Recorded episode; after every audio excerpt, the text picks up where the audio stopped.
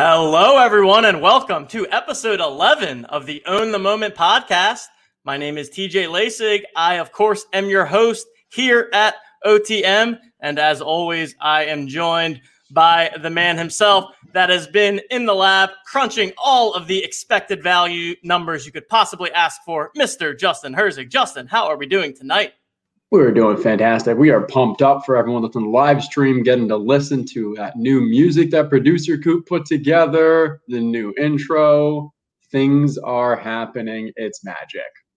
Yes, that was that was beautifully done. We've got some headshots onto the thumbnails. I thought that that was a nice little touch. We've got, you know, Justin looking sharp in his blazer as he's running all the numbers like the true professional that he is. But hey, more importantly, we finally have a little bit of momentum here for the first time in what feels like a week. It feels like things have been a little bit slow as of late. I've been seeing my account valuation just go down and down and down, but it's starting to go back up, and that's always fun. And uh, yeah, we've got some some new. It looks like two new sets that are going to be coming. We had the Rising Stars announcement earlier, which was pretty cool to hear the NBA and you know some of the the larger NBA media sources talking directly about that. And then we also see that a new set called the Seeing Stars has been minted with a lot of high end players in that set. So, what do, what do you think about the big news on both fronts that we're hearing so far, Justin? Yeah, we've been hearing rumors that All Star Weekend was going to be big. Um, it's pretty clear that uh, Dapper Labs and their team kind of had this as a uh, a milestone, kind of a big, uh, you know, at least like kind of a target to go after. And it seems like, for all accounts, like they went big um, being able to, you know, unfortunately, there is no Rising um, Stars game this year. Um, that would have been obviously a slapping that the um, USA would have put on that world team when you look at the actual team. Um, but obviously, would have been fun to see. And so, unfortunately, but we can't have that. Um, was still cool to see the, uh, you know, NBA build, you know, use their partnership with Top Shot to actually release that information. And then it seems like Top Shot's going to not just do it from a marketing wise, but you know, hey, tie the game with the actual NBA and kind of increase that connection and uh, make uh, you know two sets actually based off the Rising Stars, and then I think the others are the rest of the All Stars. Yep. Yeah, pre- pretty cool. And I, I, I was always feeling pretty good about All Star Weekend, but now I feel pretty confident that we're going to hear some more Top Shot talk. I think on these broadcasts and such over the All Star weekend. At least that, that that would be my hunch. And th- there we go. So someone in the chat, how many times they say, yeah, that that five, 10, 50, agreed. I, I was thinking, you know, before today, I'm like, man, maybe maybe we'll get a couple top shot mentions, but now now I'm feeling like they might just be full on shilling top shot all over the major broadcast networks this weekend, which would of course be fantastic for all of us. Yeah, I mean, we saw like well, probably about two months ago, maybe a little less, maybe about a month and change. We saw like physical cardboard uh, cards being opened on stream. I mean, on like uh, what was it, NBA? One of the games on the NBA tonight. Um, and so now that like there's actually a partnership, there's no reason that like, hey, you can't actually have. What if we were to see like, okay, one of these rising stars or seeing stars packs being opened live on one of the NBA, uh, you know, either all star activities. That would just be that'd be just I think the other uh, unexpected, otherworldly if we actually had packs being opened on the NBA broadcast. But uh, seeing stars, maybe that's shooting for the stars, but uh, aspirations, hopes. Hey, dream big, right? I, I I agree that I think this is this is big news, and you know, say, say what we want about the, the whatever's been going on, this is a, a fantastic move by the Dapper Labs team and getting this level of publicity, getting this visibility. I think that thousands, if not tens of thousands, if not hundreds of thousands of people are going to potentially hear about Top Shot for the first time over the next couple of days as they tune in for the various All Star weekend events. So, looking forward to that. All right, let's get into a little bit of what we have on the agenda tonight we we wanted to touch on on the state of the market. Obviously, the the big news that that popped in the last couple of hours. Touch on that briefly. So we'll do a quick state of the market. What what have we been seeing? How are things going? And then we're going to do our strategy deep dive section into the concept of expected value, we you know we're constantly kind of tweeting and talking in Discord about some of these different expected value calculations that we're doing. So we will walk through how all of that works and also how each of us can use kind of the, the general concept of expected value in our individual strategies. Sound good, Justin? That works for me.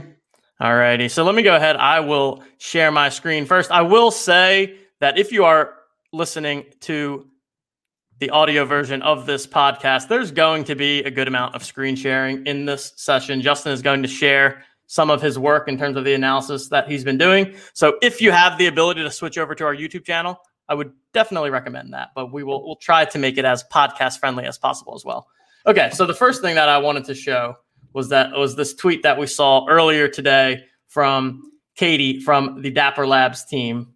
And I mean, funny little joke in a tweet. Shout out to my family and friends who I've been ignoring for the past few weeks. Things escalated quickly. And my goodness, I mean, we knew that we've seen a lot of registrations on Top Shot just intuitively, but I did not know it was, you know, oh, I mean, we're looking at north of 400,000 here. So I think that this just puts into perspective what we've all kind of been feeling and speculating on and really shows the numbers of like wow the amount of growth that has happened in top shot in literally a less than three month period and mostly in a one month period and I, mean, I think this also gives a peek into what the dapper labs team has had to handle from a technology scale from all those things they talked about from behind the scenes with regards to KYC, AML, withdrawals, issues, bots, and everything. Like, I mean, if we look at that at the turn of the year,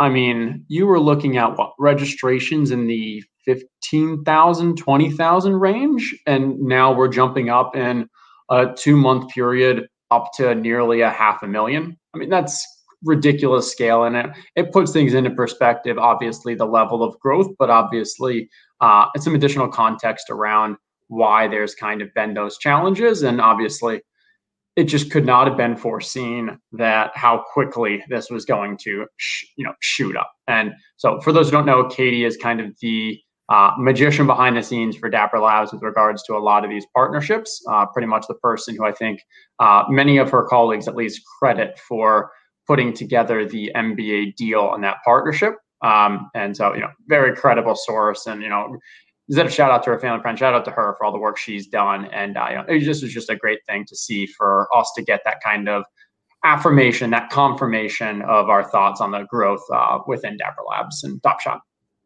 Yep. And we can continue to see them evolving and adapting their strategy each and every day. We'll obviously talk about the the upcoming boatload of base packs that will be released to people. But first, let's take a look at the latest status of the OTM 50 here. So we can see we've got a, a year to date view here. We can see obviously the crazy bull run that we went on. And then, you know, we're looking relatively flat to, to downtrending for the past week or so, which again reflects what we've all been been feeling, what we've all been seeing in our account valuations, in our portfolios, but really hopeful that, I mean, and we're already seeing it with the, the talk of the rising stars. Now we've got this seeing star set that is inevitably going to be up and coming.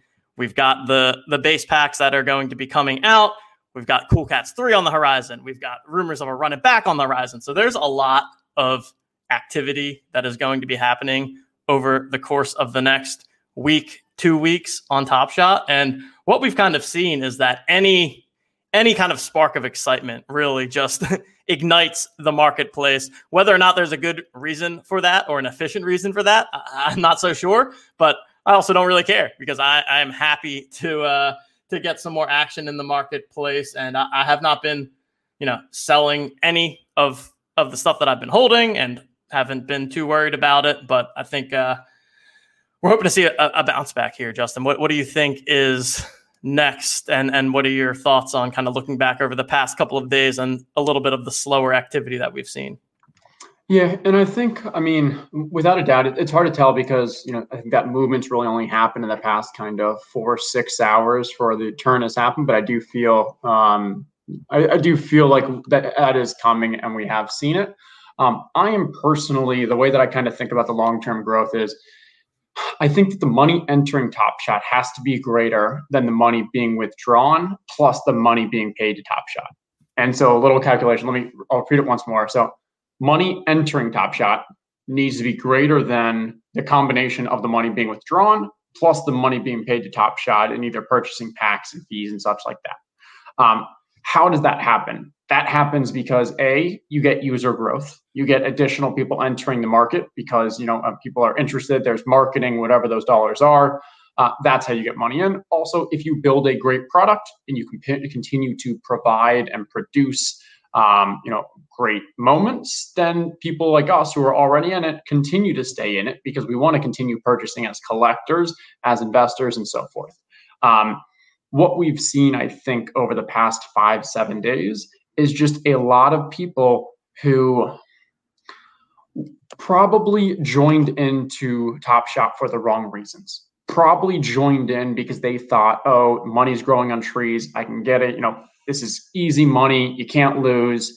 And once we started, you know, that hockey stick kind of slowed down, people got scared. People got the paper hands. And the people who weren't in this for the long term and wanted to get that quick buck and realize that, hey, maybe they weren't going to get it immediately because they joined in a little too late for that initial bull rush, um, they just start undercutting everyone else. And so if your goal is just to get out of the market, well, you're going to just put your price lower. And all you need is a really not a few, you really just need a few people, especially only like two or three that have the same moments that are trying to get out.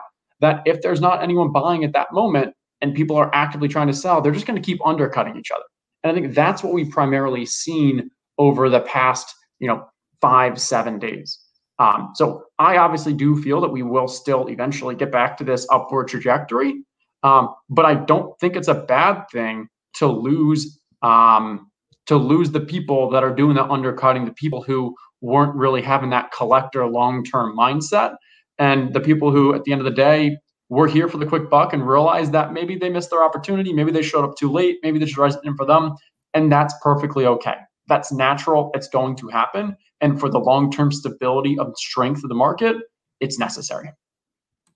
Yep, yep, definitely agree with everything that you just said right there. Um, it's it's not a bad thing to to shake some of these people that were never necessarily in it for the right reasons or we're coming in looking for that quick flip. I also think that we've seen some positive news stories floating around on Twitter of people that have been able to withdraw and able to withdraw large sums of money. I think that's also a great thing. And I know that that one of the the kind of concerns is, oh my goodness, as soon as withdrawals are available to everyone, which I feel like they I don't know. I feel like this you're not able to withdraw thing is somewhat of a myth. If you're like a pretty active user, it seems to me, I have not tried to withdraw, but it seems like it's certainly possible. But my view is also that even if people do withdraw as soon as they're able to, like they're going to be the first people that the second there's buzz again, all of a sudden they're going to be depositing and they're probably going to deposit more than they withdrew the first time because now they're going to have a lot more confidence in, hey, I know that I can take money off. So that that thing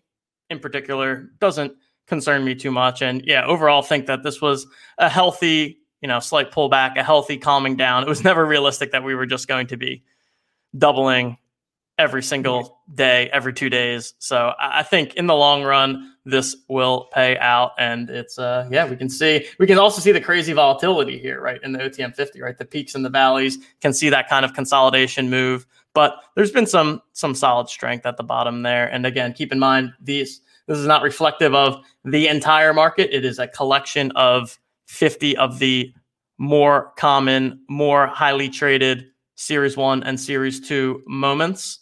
So if you're feeling like your portfolio went down long longer than this, it's probably a lot of the the S2 commons out of 15,000 that are that are not included in this index. We will have additional indexes in the near future, and we'll be able to, to check out a bunch of different views, breakdowns of Series 1 versus Series 2, deep dives specifically into rookies, deep dives into some of the rare sets. So we've got a lot more to come on the index front.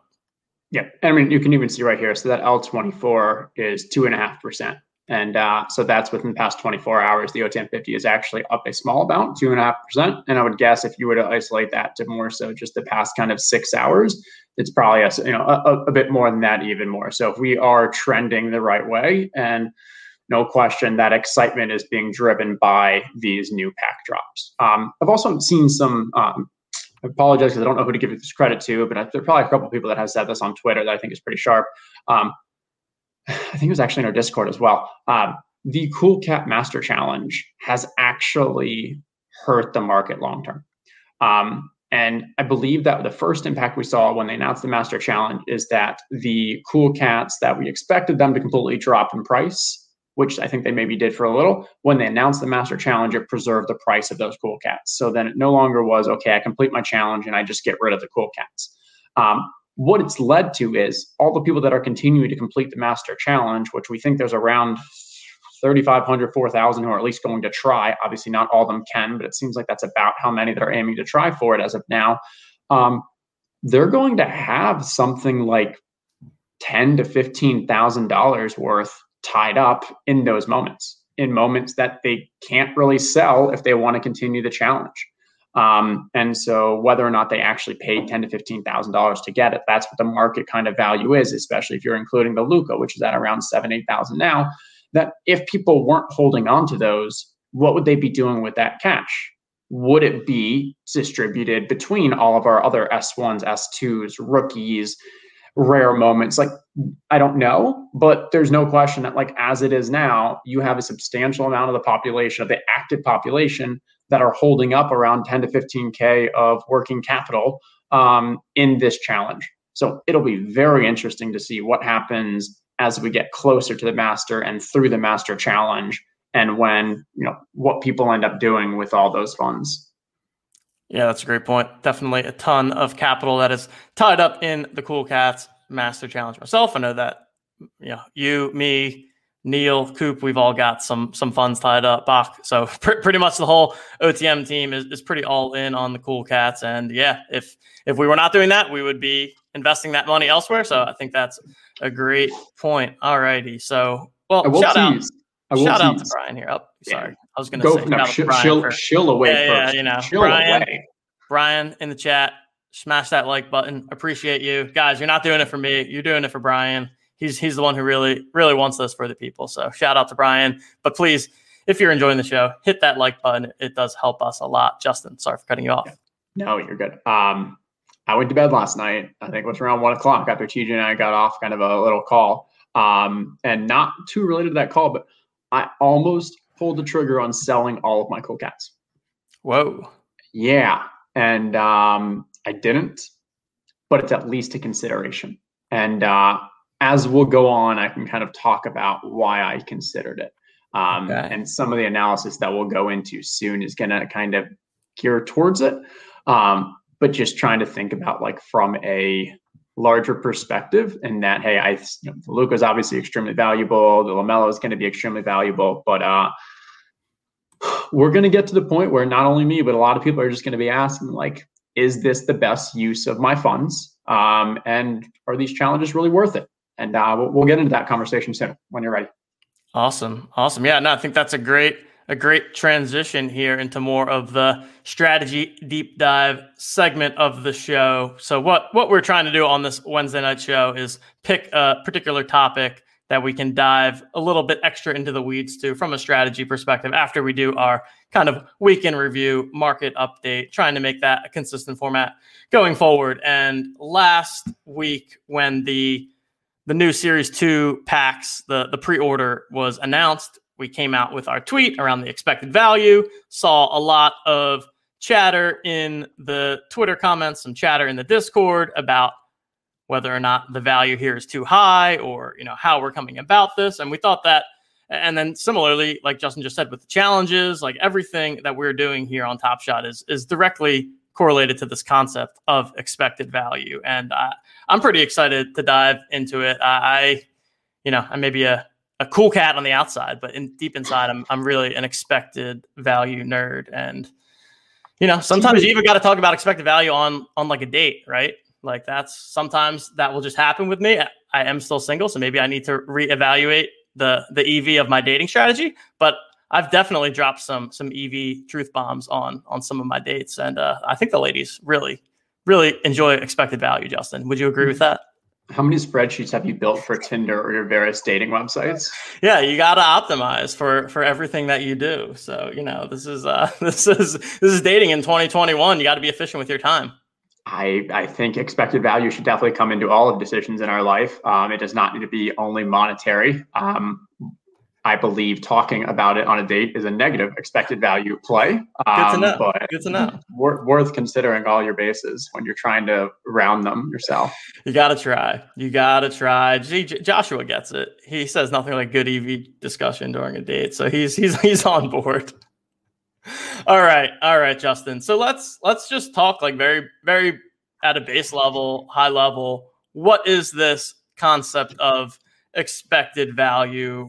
Like range of outcomes, variance. How does all of that stuff? How, how would we explain that to someone in a simple way, and how does that correlate to what we're doing here at Top Shot? Yeah, so in, in from a statistical stance, when you have enough of um, enough instances, enough, um, let's say, events our expected value is across those what is the kind of average or the the mean that we're driving towards? And so what we mean is with these packs if there are 100000 packs being or you know if there's 100000 packs being out there the expected value is going to be okay across all those what's the kind of average outcome? And then per an individual basis okay that's what i can think that my expected value is. Now the chance of me actually hitting that ev is pretty rare but across the larger, you know, population, we're going to be gearing towards that expected value. So when we provide these numbers, we're not giving out our guess of uh, what we think your pack is going to be worth, because actually the expected value is almost always going to be higher than what the expect than what you're most likely to get out of the pack because the higher priced assets which are less likely to get kind of drive up that price so even if the expected value of a pack for some of these we see is let's say $30 if you end up getting yours and you know your value is actually only going to be six seven eight dollars that's actually a pretty normal event. And yeah maybe you got a little unlucky but uh, at the end of the day that's a normal outcome because there's someone else that got the LaMelo and theirs is worth 4000 and so to weigh those out you probably need I don't know. I'm not doing math right now, but something like 50 of the really cheap ones, probably even more than that, to outweigh or to you know weigh um, equal out that four thousand dollar LaMelo. Um, and so with this expected value, yes, we started doing it for packs, but we should also be considering it for any kind of outcome driven, you know, outcome driven event we're going after. So whether it is a challenge, whether it is a decision on whether or not we purchase a pack, whether it is a decision on what my strategy is on how I want to approach investing in one set or a couple players in a set. Like I'm always trying to think about, okay, what are the range of outcomes and what's my expected value for making that move? Yeah. And just because something is, again, a positive expected value doesn't mean that that means it's going to work out 100% of the time. Like Justin said, it just means that when you're wrong, you lose small, but when you're right, you win big. And to me, that is kind of the general concept here, and I think applies to, to some of the examples that we're going to dive into here. We're going to talk about the, the, the pack EV specifically. We're going to talk about the challenges and kind of how to think about the expected value of the challenges and how to determine whether or not you think it's worth trying to go for that reward. And then the final thing that we're going to talk about is the this whole concept of the the international players for the potential Cool Cats three challenge base moments, which is seeming like maybe the outcome is not going to be what we hoped, but we are still fine to share the process as to to why, given the information at the time, we felt that it was a, a plus EV type of move to make. So which one would you like to to start with in terms of looking at specifically, Justin? Yeah. Okay, yeah. let's let's start with the pack. We're kind of already uh, gearing towards that. Um, okay, so when we build these packs traditional, and when we build the EV out for these packs traditionally, um, it's usually a fairly easy exercise. We're able to see what are in the packs. We're able to see how many of each moment is going to be distributed. We can get an idea of how many of those packs are being released. Um, and we can see the prices so we can see the value of the moments that are in there because they're usually already existing in the marketplace.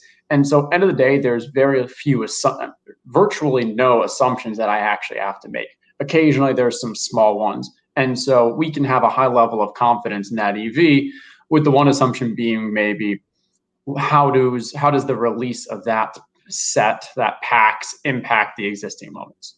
Um, and we definitely do calculate that. For example, when we had the previous one with the MGLE twos, we built in um, some we, we, built in some assumptions that hey, we expect that as more of these MGLE twos enter the market, the prices of those will go down. So our expected value wanted to make sure we accounted for that drop in price once people got their packs. But for the pre-order pack, all of those moments are new moments that are not in the marketplace now. So that made it far more challenging. In addition, we didn't know how many of these packs were going to be minted. And because the distribution was not even, meaning if there were going to be more packs minted, then that means there were going to be more of the least valuable moments minted because they said in the set release that there were going to be 500 of the rookies, there were going to be uh, 1,500 of the 12,000 LE ones. And then the rest of them are going to be filled with all the 25,000. And so as we get more packs released, then the there's more chance that you end up getting those cheaper 25,000 ones. Uh, and so that does impact the actual expected value. So these were all assumptions that had to kind of be made before we could get to what we felt was the expected value. Here I'll give a sneak into what the spreadsheet kind of looked like. Um, so what I do, I pull out, okay, here are all the plays, all the moments that are going to be in this pack. I started off and I was like, okay, my closest baseline I can do is, are there any moments that exist for the same player out of the 15,000 for the S2? That's what this column F is. And so I didn't want to change any numbers. This is back Saturday or Sunday when the pre-order happened. So that's what these prices are based off. And so I just went through and I was like, okay, LeBron James, his three-pointer out of 15,000, it was going for 1,400. KD, Giannis, these are just all the ones that were available. I then based used for non-rookies, which was almost all of them. I think Anthony Edwards, maybe Edwards and Wiseman were the only two. I don't remember exactly, but I went with a multiple of 30% and I said, I expect that these slash 25,000 pluses will go for about 30% of what the slash 15,000s. Uh, there's not significant math behind it other than I tried to just look across the site and see what kind of ratios. But because this is just so new, that's what I ended up going with. And that's one of the assumptions I made. Um, we'll see after they actually get released. I'll go back, I'll test this, and I'll be like, okay, let's see how right how right was I, how wrong was I, and I'll learn from that from next time we do this again. Um, then you though have a lot of moments for players that didn't have that S2 common. So I then said, okay, let me take a look at, uh, let's see, Cameron Johnson. Uh, now Cameron Johnson's tough one because there's only 12,000 there. Let's use an Aaron Gordon. While Aaron Gordon doesn't have an S2 common out of 15,000, I still have an idea of what type of player Aaron Gordon is. So I kind of tried to find within the S2 commons out of 15,000 who is a comparable player to Aaron Gordon and what is that player going for. And so I would then multiply that by 30%, I mean, by 30%. So most likely that means I was finding players that were going for about $40 and saying that's about equivalent to Aaron Gordon. And remember, this was still four days ago. Some prices were a little different, but those were the assumptions I had to make to come up with what I felt would be an estimated price for these players, these slash 25,000 pluses when they hit the marketplace. And the last one is the 12,000s were a little tricky here. Uh, not the last one. Uh, the 12,000 were a little tricky. This means it was a first moment um, for that player. So it's going to have a bit more value than just your S2 commons that are not, you know, don't have a badge. And the last one of the rookies. Rookies, I basically just did an analysis to say, okay, what is that rookie's upside? What is that rookie's kind of comparison for the existing rookies? Finding the prices and the baseline um, ended up being around 300 for the bottom three, up to what I found is Payton Pritchard um, at 525. That was a little tricky one because he's not the highest draft pick. He's a little older um, for an NBA rookie, but he's also has I think like about seventh highest, sixth highest uh, rookie of the year odds. So that kind of bumped him up. And this was me just kind of having to take the NBA comparisons, the market prices for similar moments in different sets, and having to come up with what I felt would be that estimated price. So I'll pause there and see, TJ, if you have any questions or if anyone in chat does before I then go to the next step of how we calculate the EV.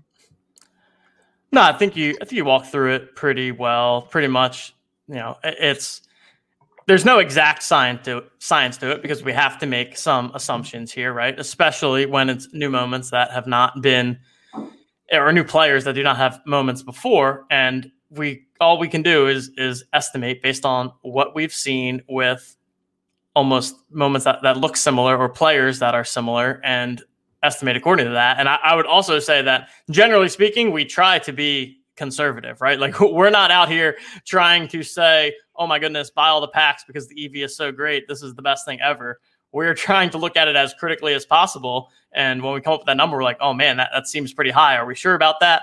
Double, triple check it, feel confident about it before before we get it out there. So just wanted to to make sure that we provided some transparency in terms of what's going on behind the scenes when we put these kinds of numbers out there. And we're, we're not just coming up with it out of thin air. It's it's very calculated very well thought through but there are some assumptions that have to be made and it's possible that the assumptions could turn out to be wrong but we we do what we can with the information we have at the time. Yeah. And I mean, so one of those assumptions as well. So this was built, you know, before the actual pre-order happened, um, and so one of the major assumptions is I had to figure out a guess of how many packs I thought would be in that pre-order. Um, Dapper Labs put out the number they expected that there could be up to 600,000. Um, they, which you know, I don't, I think was a bit of an exaggeration given we've seen that chart. They only have around 400,000 accounts, but they at least kept that as kind of the you know, potential. Um, I think they were expecting a more like a 200 to 250 based off what they saw for the rare. Um, I thought that was a bit aggressive, and I thought that unfortunately you probably had a bit more of the mom, dad, you know, uh, other family member accounts going for that rare because the value was more. And in here, maybe people didn't want to take that chance as much or something, or they just didn't want to go through the hassle. Um, so I think this was a bit more realistic to uh, identify how many active real users there are. Um, and so my guess ended up being 175,000. Um, I think as we've seen that number, we don't have the final yet, but it did actually crazily look like it was somewhere between 170, 180,000. So that worked out pretty well. Shocker. Got a little, Shocker. Justin there. guesses another number right. Just so shocking at this point. Got a little lucky there. Um, okay, so now what we're doing for the analysis is so where that 175,000 really comes into play is we need to make sure that the amount of moments that go out equal 175,000 times three because there's three moments in each. The fixed numbers are the rookies at 500 each and the slash 12,000s at 1,500 each. Everything else is a variable, um, is a variable input where it depends on how many moments get minted. When you come out to 750,000, multiply, I mean, 175,000 multiply by three, you get 520. And so if I highlight this entire drop count, that gets us to that 520,500. So we take how many moments are actually going to be released in these packs. We take, okay, what is the actual value of them? Uh, value is going to be number of moments times the actual price, um, what, you know, our expected price. So we're getting that 19 million. Our average is $38 per an individual moment. Multiply that by three because we're getting three moments in a pack. And this is where we get to that number of about $114 is our expected value of these packs. Um, and I told TJ this number, and I was like, TJ, you're not going to like this because it just seems absurd how high it is. And so I must have gone through three different times.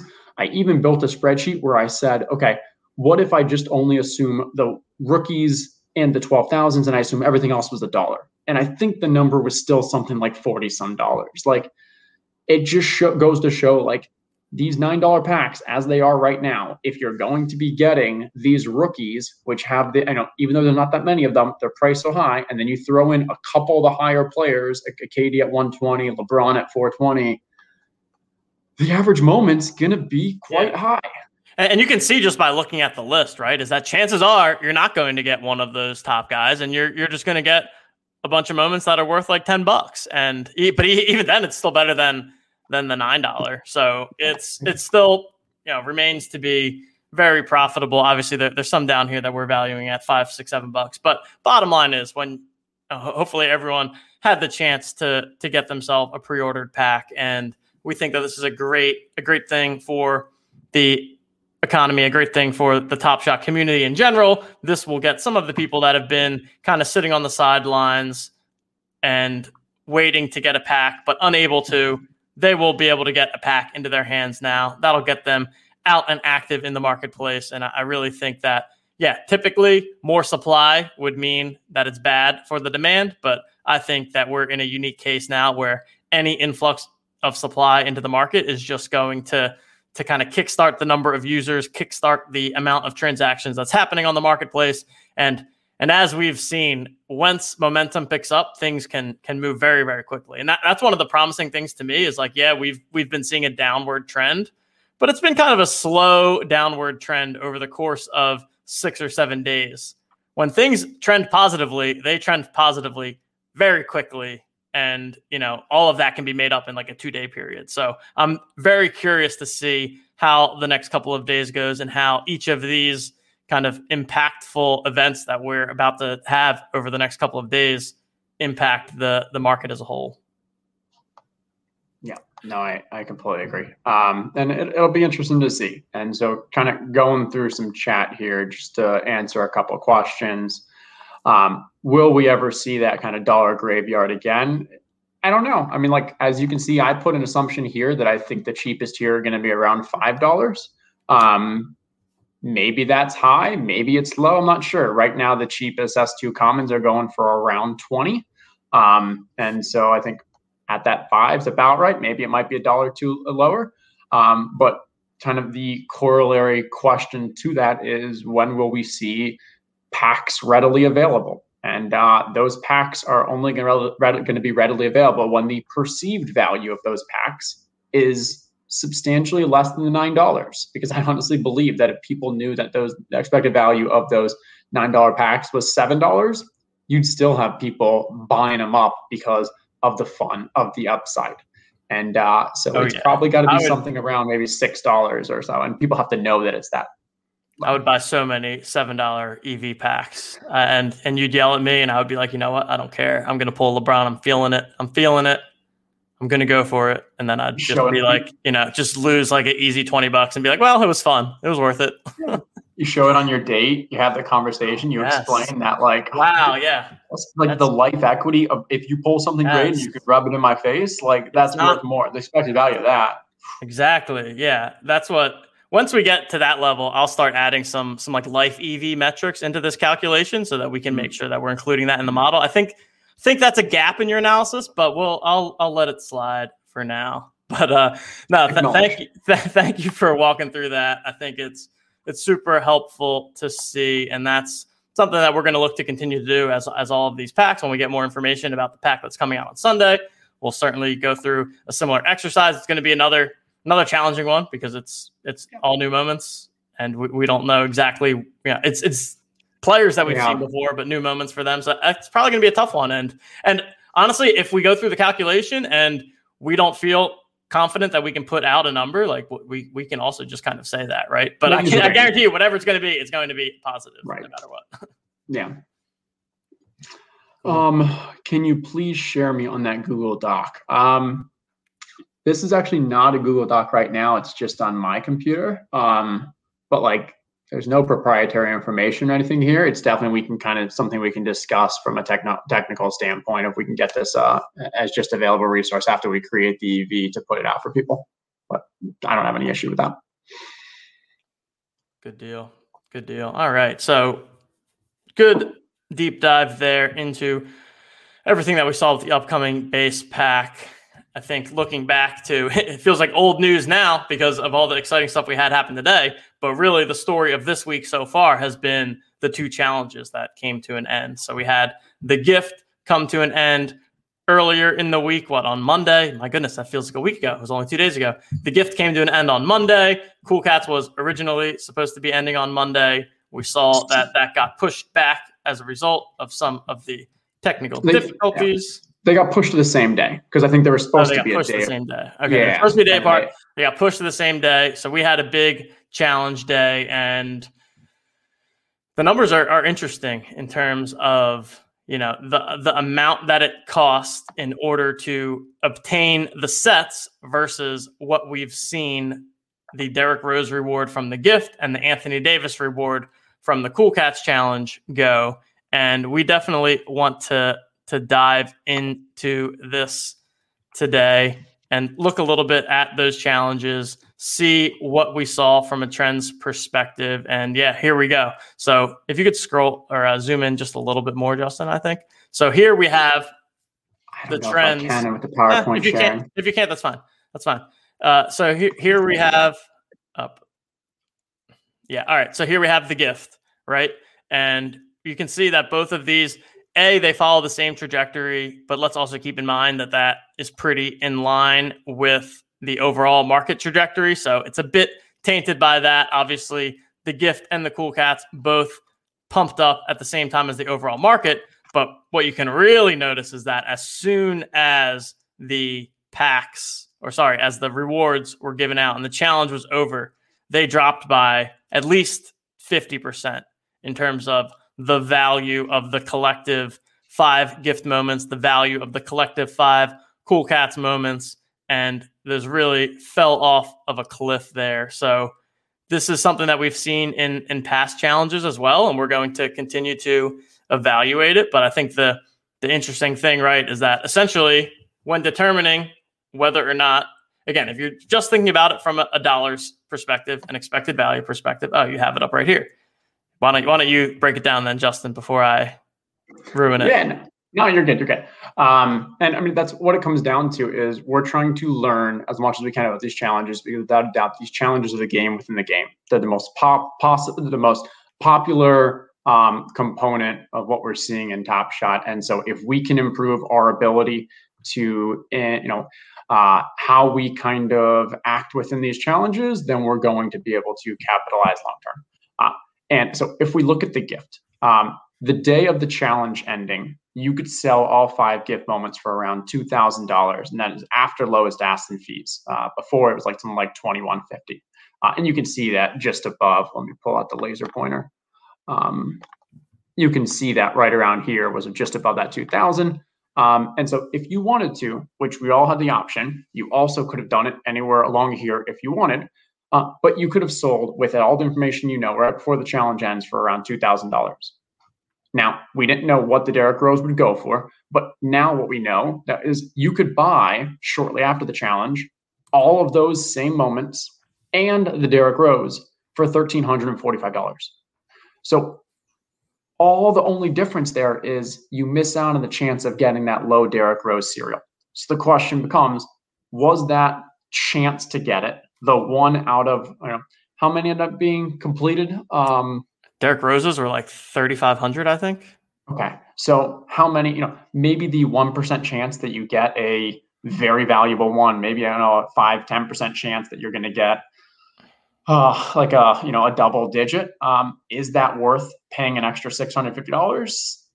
Maybe some people say yes. Maybe it's part of the game. To me personally, I think like if I had hindsight analysis and I didn't complete the gift, but like if I had hindsight analysis, I, I was involved, I would definitely sell, you know, before we saw the challenge end. And so similar with the cool cats, because I was definitely involved in the cool cats. I collected all of them. And now hindsight, we know that last day, you could have sold all your 10 Cool Cat moments for $2,900. And that's after lowest ask, after fees.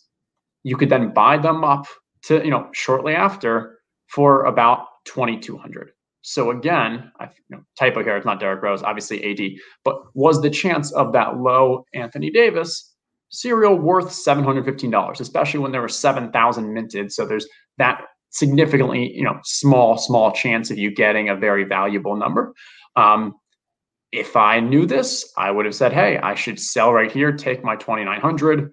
If I even if I'm going for the master, I buy them all up right here and I've saved $700."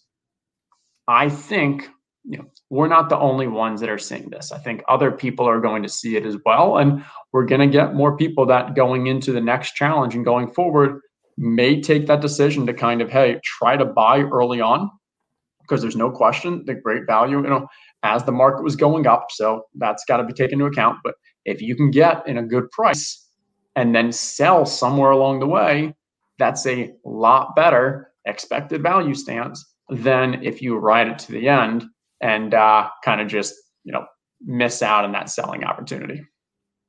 Yeah, it's it's really interesting to look at. Obviously, anyone looking at this would say, "Oh, no brainer." You know, b- buy up all the buy up all the moments. Do what our friend Osimo did, who we we had on the show last week. Right, he bought like close to 200 cool cats, and I, didn't actually did not actually track to see if he ended up. I assume that he ended up selling them, but I don't don't know that for sure. But it, it's really an interesting an interesting dilemma and I'm curious to see because because if, if all of a sudden this narrative goes around, right, that oh sell right before the challenge, then if you if you really have that many people that are having that mentality, then all of a sudden you know you could have a thousand or two thousand less Anthony Davises, and then the people that held on get rewarded. So it's really going to be like a leveling war here of of who is on which level and and really getting into that. Uh, it's because then do you sell maybe two days before before it starts dropping? Or do you say, hey, maybe it's going to correct so much that I'm actually going to buy here. And now this number is actually only like $200. And I'm okay paying that $200 difference to get that, you know, uh, chance to low serial or at the extreme, which we saw, you know, obviously it took more time for Luka to get up to what he did. But when Luka was initially selling for 800, that was a similar situation where it actually would have been cheaper to complete the challenge afterwards. But we then saw Luka with the master stance where completely skyrocketed. So if this AD actually would have been in the two thousand to twenty five hundred dollar range, well, then this number is not really you know what you're looking at here. Uh, but because it was in that kind of more like fourteen hundred, um, that's why we got that you know, opportunity. Yeah, and then I mean, Evan mentions in the chat here, and I think this is the whole uh, completed challenges section of our account is a collection itself. Maybe there could be value there. Maybe there is, maybe there isn't. But either way, it's definitely cool to look into your completed challenges section and, and see that you've completed the challenge. Like I, I, I personally get enjoyment out of competing, and I, I did not do the gift because I, I just I thought that that one was was way too far off. But and uh, apparently the cool cats was too. But I've enjoyed the Cool Cats Challenge, participating in that. I'm I'm planning on going for the Master Challenge. It's I, I think it's you know like a little bit of the collector in me, which I, I didn't know. Like I haven't been historically a collector, but can definitely see how the the collector mentality comes out in these challenges, and I, I think it's going to continue to appeal to a lot of people. So I I plan to to continue to to dabble with these challenges. I think that we're going to hopefully continue to see challenges at a bunch of different price points. I think a base pack challenge of some sort is inevitable. I know that their original intention with the Cool Cats was it, for it not to be as expensive as it's gotten, but just with the number of new users that happen to come in at the same time. But maybe as we see some of these 25,000 circulating count moments come out, maybe we'll see a, a more affordable base challenge. And like if and when that comes out and there's a super cheap challenge, I personally probably won't even look too much at the EV and we'll probably just complete it for fun just because I kind of like doing that. But it's it's interesting and it's going to be I think an ongoing aspect of of the Top Shot game is the challenges, is trying to figure them out, trying to optimize them. Shout out to to my brother Neil in the Discord. He's providing a, a ton of insight and data into the challenges every single day to people in the Discord. I, I know that that he's got some fans out there that that love the stuff that he's doing. So if you're interested in the challenge, definitely get get talking to Neil. He he knows the stuff inside out and is is uh, really enjoying tracking all the data. 100%. Much props to Neil for uh, one who provided these charts for us and has significantly more behind the scenes analysis in the uh, OTM Discord channel. Um, and then, yeah, to the gamification aspect, gamification is a powerful tool. I mean, think of FIFA um, with their, you know, the FIFA's gets what a billion dollars for, you know, their improve so you can you know get, get a better team you can get bonuses perks whatever it is and that's just so you can maybe win your games or look cooler playing or something um, without a doubt like hey is $700 maybe because I want to kind of get that fun, get the gamification, get the reward badge that I accomplished it.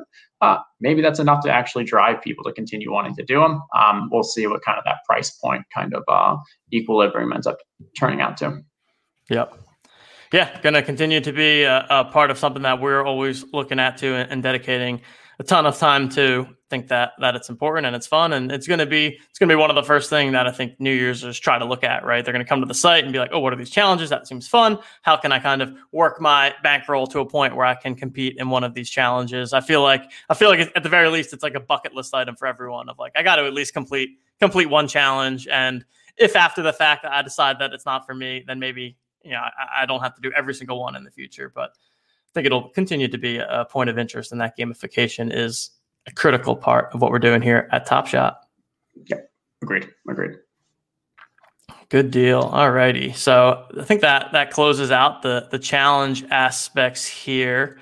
We are coming up on an hour, but I do want to get into to your last bit that we have, at least to run through it quickly. And this was something that had that, that Justin had actually talked about prior to it going kind of viral on Twitter, this like international strategy with the commons. So I guess I'll set the stage first before that and then kick it over to you, Justin. So one of the so we just talked about the challenges. One of the probably most massive edges you could possibly like if I if I could do one thing in Top Shot, it would probably be if I was allowed to see into the future of which base moments are going to be included in future challenges. Because then my portfolio would just be all of those moments, right? If I could have one special power, I think that would be it because we've seen it with Will Barton, we've seen it with I don't even whoever else the base moments were in those other ones. Like Will Barton w- went up to 200 bucks at one point, which is just like silly. He was 20 bucks before. So when these base moments that are going for very cheap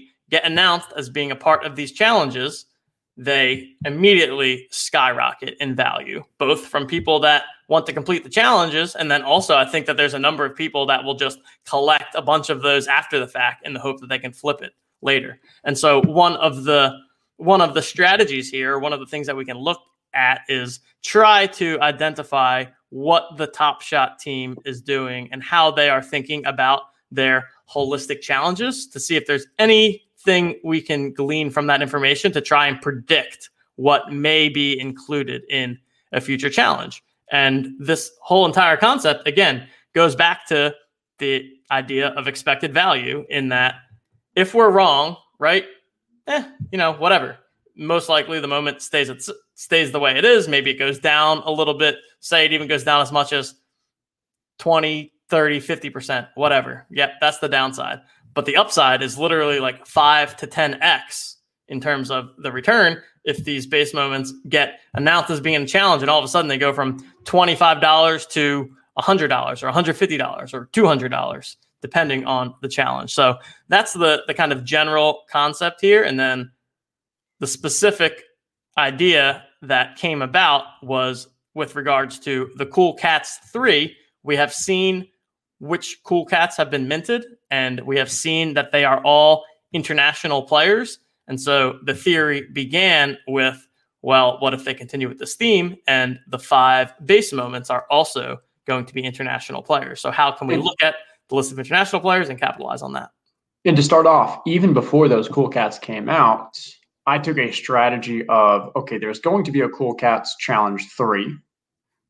They seem like they're taking we don't truly know what the who those commons are going to be.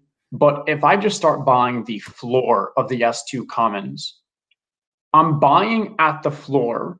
So my risk is virtually nothing. Maybe my risk is that 5% fee because I'm assuming that I can just resell these at that same floor price.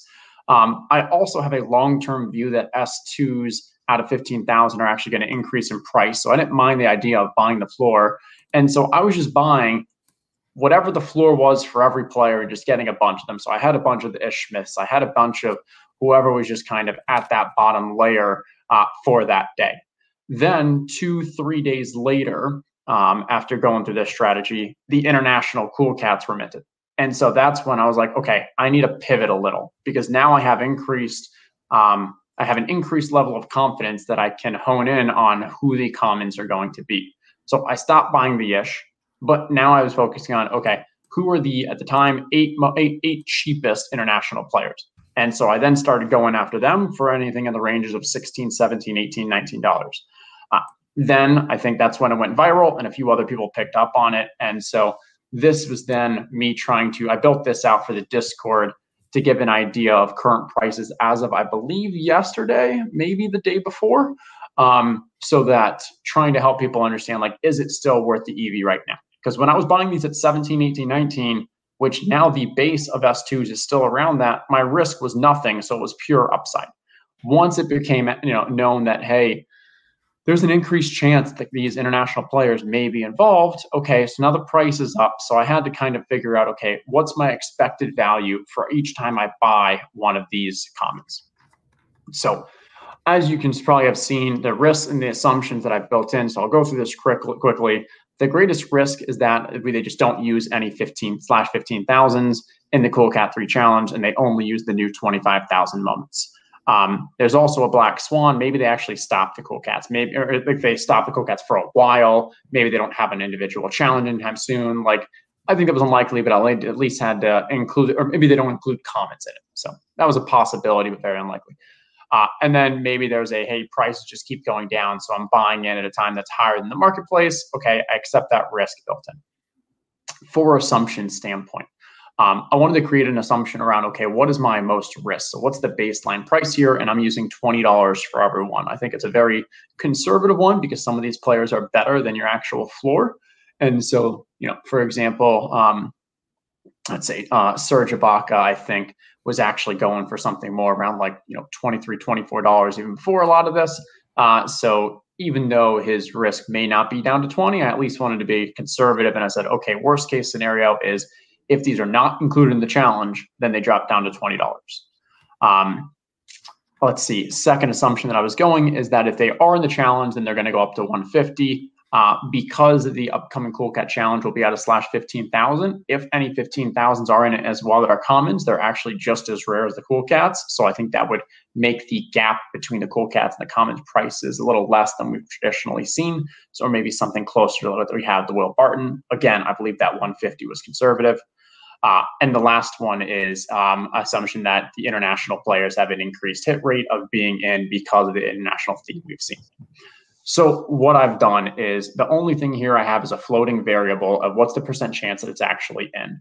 And because when I was working with the people in Discord, I wanted to give them to say, hey, you figure out what you think the chance of one of these players being included is. Take that from a 1, 5, 10, 15, 20, and then you can figure out what the expected value is on each individual purchase.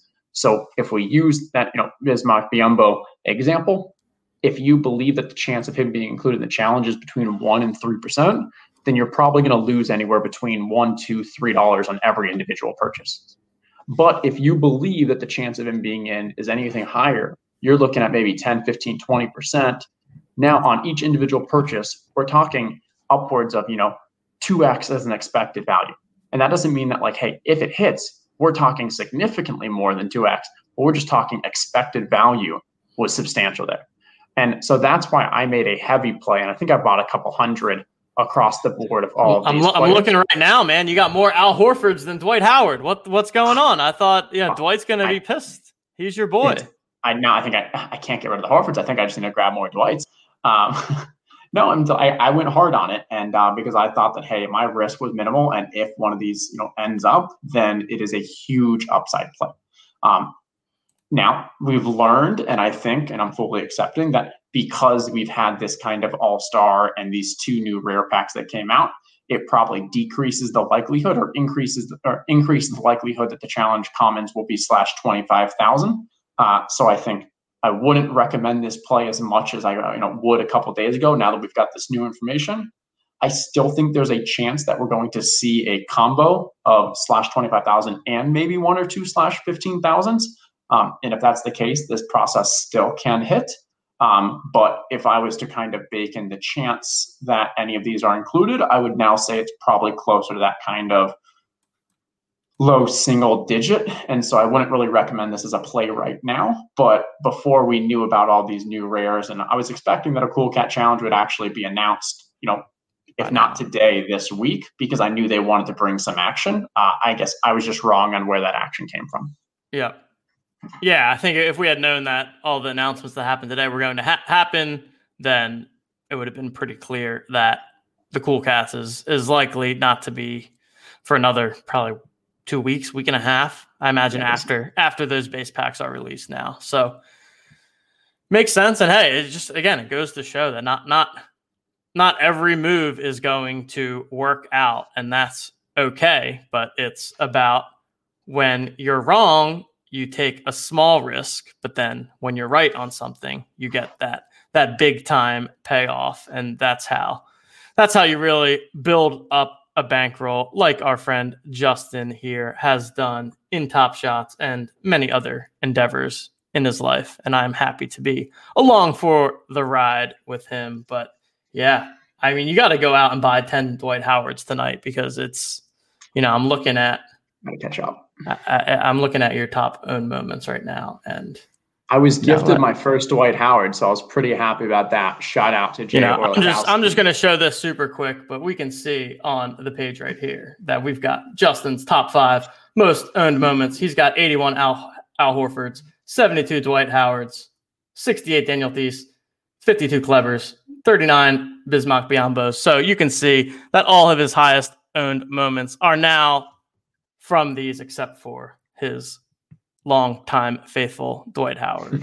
So and I'm okay and I'm okay with holding on to these long term to be honest as well because as I said I'm still bullish on S2 commons at a 15,000 because of what we're going to see with the mints of the future uh, of the other ones being you know significantly higher uh, and also once you know this does uh, leave the opportunity for an international market to kind of value some of these international players a bit more. Uh, so I think that was kind of a uh, hidden upside from a long term perspective.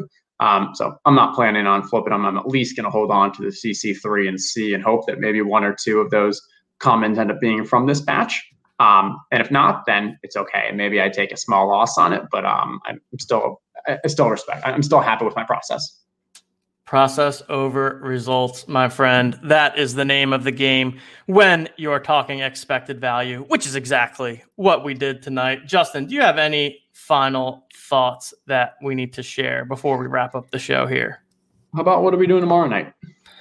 Yeah, yeah. So tomorrow night we are going to have Mr. Bryan Toporek wanted to make sure I got his name correctly. Bryan Toporek, who comes from more of the the traditional NBA side of things, does some some work at the Bleacher Report, is on an NBA podcast. Uh, more more of a traditional NBA guy over a kind of you know analytics or or top shot guy. So it's going to be an interesting conversation with him. We are going to have our NBA analyst John Bachman on with us as well. You guys have probably seen him being pretty active in the Discord, big, big NBA fan, big time knowledge in terms of the actual basketball side of things, which I know that that Justin and I don't talk about too too often. But this is going to be a great opportunity to chat with Bryan, get his perspective on on the NBA as a league. You know where, from his view, Top Shot fits into this picture, or, or kind of what he's hearing on his side in terms of the buzz. Justin, anything to add on on Bryan and having him as a guest tomorrow night.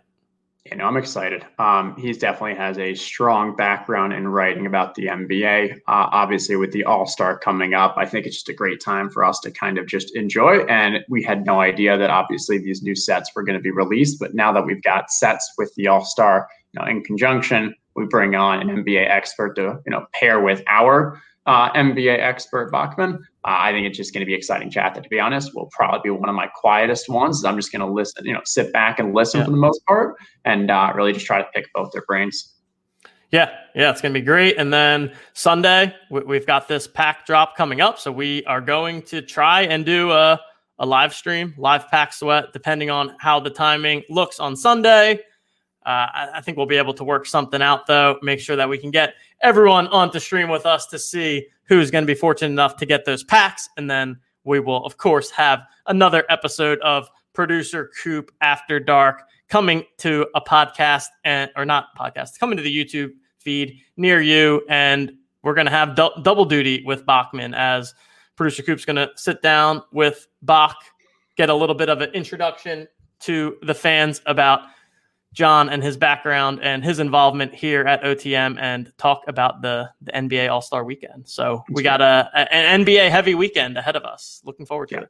No, it's exciting. And I'm going to do one of the uh, shills real quick, um, specifically. So, obviously, people that are listening to the podcast later on, but also anyone in here, if you do have either Spotify or Apple, um, we have had a phenomenal, um, you know, start, and you know, this has been built up in a month, and a lot of it really is because of the community and the engagement that we have, and uh, reading some of the reviews that you all have left uh, on those streams, and actually, the type of ones have been just you know fantastic and you know feel in the heart. Um, so greatly appreciative for that. Anyone else that hasn't, we would always really appreciate that and kind of just help uh, bring this to more people um, because I think that is the way that kind of you um, you beat the algorithms and you get into all those is just those positives. So if any of you have just a minute or two to find the Own the Moment podcast at one of those places, um, Anchor, Spotify, Apple Podcasts, any of those places, um, we would greatly appreciate the kind of uh, you know rating and review from each of you. So much appreciated.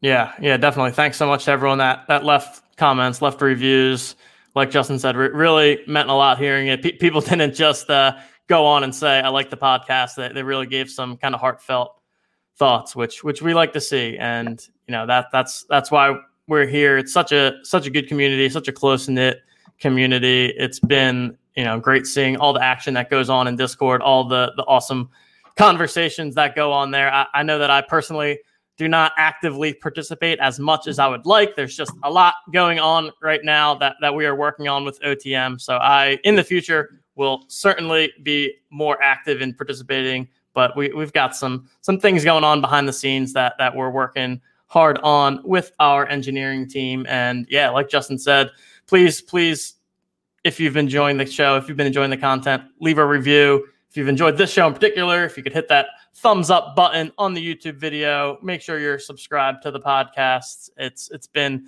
been a wild month or month and a half here, and I think that that we're really still just getting started and excited for the next couple of days as I think we're going to have some some new users joining the Top Shot community very soon. Awesome. Well, thanks everyone for spending the night with us. Thanks to everyone that listened on the podcast feed. We will be talking to you guys again tomorrow night. So, with that said, on behalf of Justin, on behalf of producer Coop behind the scenes, I am TJ Lasig. We'll catch you guys next time.